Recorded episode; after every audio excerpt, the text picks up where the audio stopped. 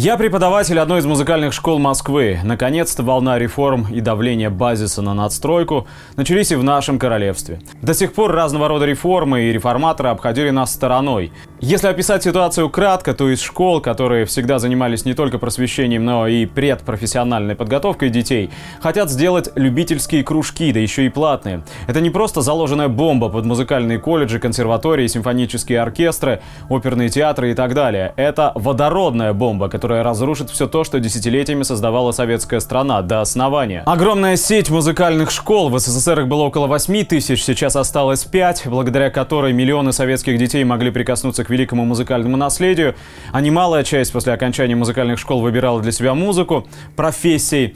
Так вот, эта огромная сеть будет разрушена. После этих реформ мы откатимся в каменный век, а сегрегация еще больше усилится. Есть деньги, родители наймут тебе хорошего частного репетитора. Нет, забудь о скрипке, фортепиано или баяне.